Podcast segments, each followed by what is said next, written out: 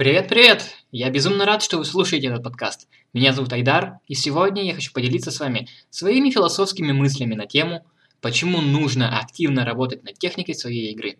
Желание рассказать об этом у меня возникло, так как часть гитаристов считает скоростную игру или же просто активное залипание в технику каким-то глупым и бессмысленным занятием. Поэтому начинают говорить фразочки, мол, это тупая и ненужная пелешка, в шреде нет души и бла-бла-бла. Я же, как большой любитель подобной музыки, хочу высказать свое мнение и рассказать, почему я считаю, что умение владеть скоростной медиаторной техникой сильно сказывается на вашей игре только в лучшую сторону. Интересно? Тогда давайте начинать.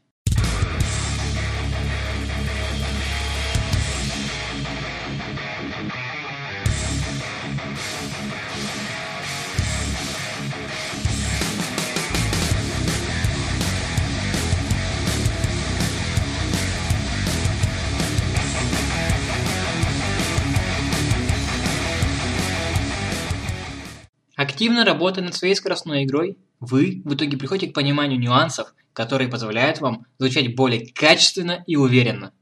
Также ваша игра становится более расслабленной, вследствие чего вы начинаете хорошо чувствовать и контролировать звучание каждой отдельной ноты, а это сильно добавляет динамики вашему исполнению. Вот пример того, чему вы можете научиться, если посвятите много времени шреду. Правда, до многих из этих вещей вам придется либо додумываться самостоятельно, либо искать наставника. Вам решать, как будет лучше. Итак, левая рука научится извлекать ноты резко и хлестко, а благодаря этому любой ваш пассаж, сыгранный без медиатора, будет звучать очень ярко и насыщенно. Правая же рука, в свою очередь, обретет четкую и мощную атаку. Вы больше не будете елозить по струнам, судорожно извлекая всякие ненужные призвуки. Плюс, ваша ритмовая игра словно переродится. Так как такое уверенное поведение правой придаст вашей атаке больше грува и энергии в исполнении, а это незамедлительно поднимет вас в уровне как музыканта и ритм-гитариста. А ведь это только часть аспектов гитарного мастерства, понимание которых вам придет со временем долгих занятий и тренировок. Возможно, что-то вы уловите и без этой активной прокачки вашей техники. Но как бы то ни было, над ней придется много работать, если вы желаете звучать как ваши кумиры. Пока вы разучиваете множество упражнений, гамм, секвенций, вы формируете собственный стиль и собственные фразы. Даже если вы что-то копируете, то со временем это приживается и становится уже частью вас и вашей игры.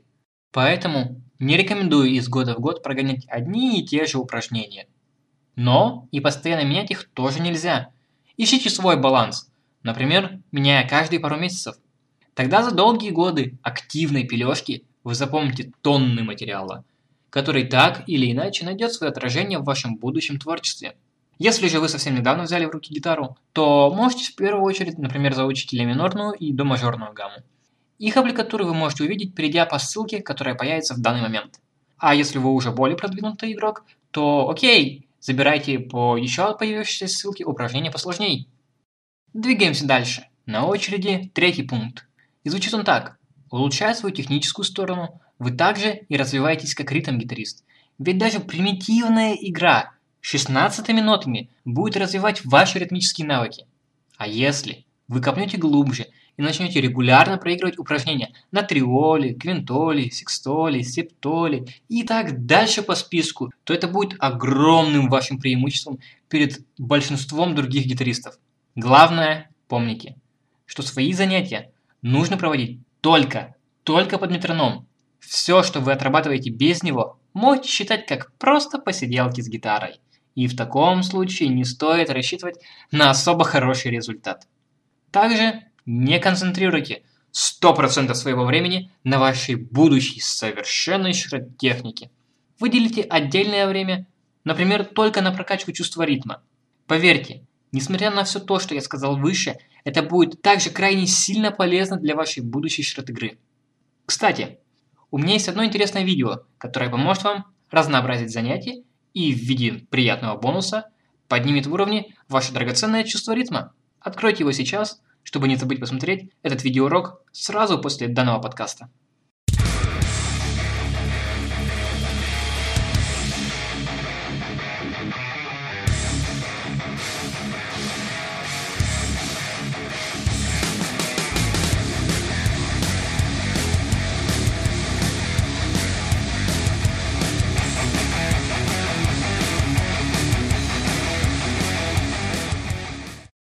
Возможно, многим это покажется странным, но совершенствуя в уровне свою игру на электрогитаре, я многому научился и развил целый букет полезных привычек. Скажу честно, я не имею понятия, было ли так и у других музыкантов, или подобные открытия происходят не со всеми. В любом случае, я просто хочу поделиться с вами своими собственными мыслями. Например, спустя определенное время я начал проводить свои занятия более сфокусированно и сосредоточенно. Начал понимать, что дает мне лучший результат, где у меня проблемы, и старался направленно работать со всем этим, чтобы повысить качество своей игры. Плюс, в процессе этих совершенствований мне пришлось запастись упорством, терпением и в определенной мере даже силой воли. Ведь до того, как я начал играть на гитаре, я был чрезвычайно ленив. У меня не было заслуг в учебе, в спорте или еще каких-либо хобби. Если сказать проще, меня было чертовски сложно хоть на что-то мотивировать. Но после нескольких лет упорных гитарных тренировок я заметил, как у меня начал формироваться мощный внутренний стержень, и я начал добиваться своих целей не только в музыке и гитаре, но и в других жизненных сферах, неважно насколько далеких от мира музыки. Думаю, подобным образом способно развивать любое хобби, но так как мы здесь на канале, посвященном электрогитаре, и мой жизненный опыт именно таков, так что можете считать это моим личным инсайтом. Даже скажу больше. Я мог бы записать целое отдельное видео на тему того, каким жизненным уроком меня научила электрогитара. Но не знаю, будет ли вам это интересно. Так что пока оставлю эти мысли только в своей голове. Пятый пункт. Если вы постараетесь не просто бездумно заучивать все возможные пассажи или соло, а хотя бы часть из них разбирать по музыкальным аспектам, например, тональность, гамма, в каких нотах был акцент внимания и почему, то за годы занятий вы будете не просто шред-машиной, а вполне осознанным и понимающим музыку технарем.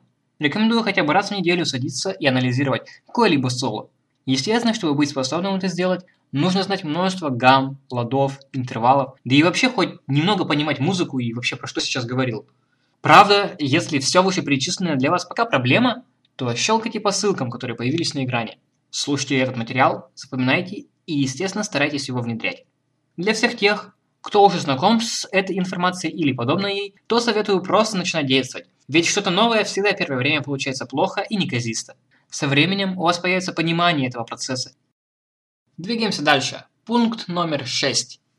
Что бы и как бы вы ни играли, вы все равно заносите звучание ноты относительно лада себе в голову. Поэтому, спустя годы тренировок, вы сможете быстрее находить желаемую ноту при подборе мелодий или при их построении. Это умение сильно пригодится вам в будущем, когда вы очень плотно займетесь импровизацией или композиторством. Примерно похожая ситуация будет и с пониманием того, как ноты гармонируют друг с другом.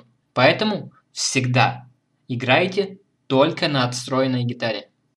Седьмой и последний пункт отражает лично мое мнение, но думаю, многие с ним согласятся. Над своей скоростной игрой не работает только ленивый гитарист, ибо упускать очень хорошую возможность для выражения своих чувств и эмоций при помощи скоростной игры или шреда довольно глупо, как и в целом концентрироваться только на этом. Ведь в скоростной игре заложено много энергии а она нужна людям, ровно как и спокойные мелодичные моменты в музыке. Поэтому, как всегда, нужно уметь определять эту четкую грань и придерживаться ее. Работайте над своей техникой, ибо, надеюсь, я смог дать вам немного мотивации для ваших занятий, а также подкинул парочку новых идей, или хотя бы помог определить моменты, над которыми стоит усердно посидеть. Как всегда напоследок, прошу выразить вас свою благодарность, жахнув по кнопке лайк и подписаться на канал – если вы еще не успели этого сделать. У вас это займет всего пару секунд, а у меня появится лишний повод для того, чтобы поделиться с вами своими мыслями и знаниями в других видео. Спасибо за то, что вы слушали меня, и до встречи в других видосах.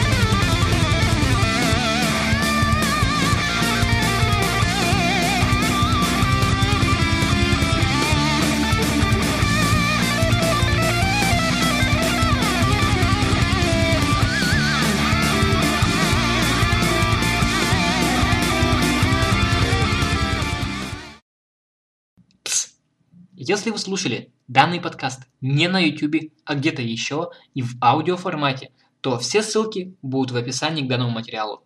Смотрите там. И на этом точно все.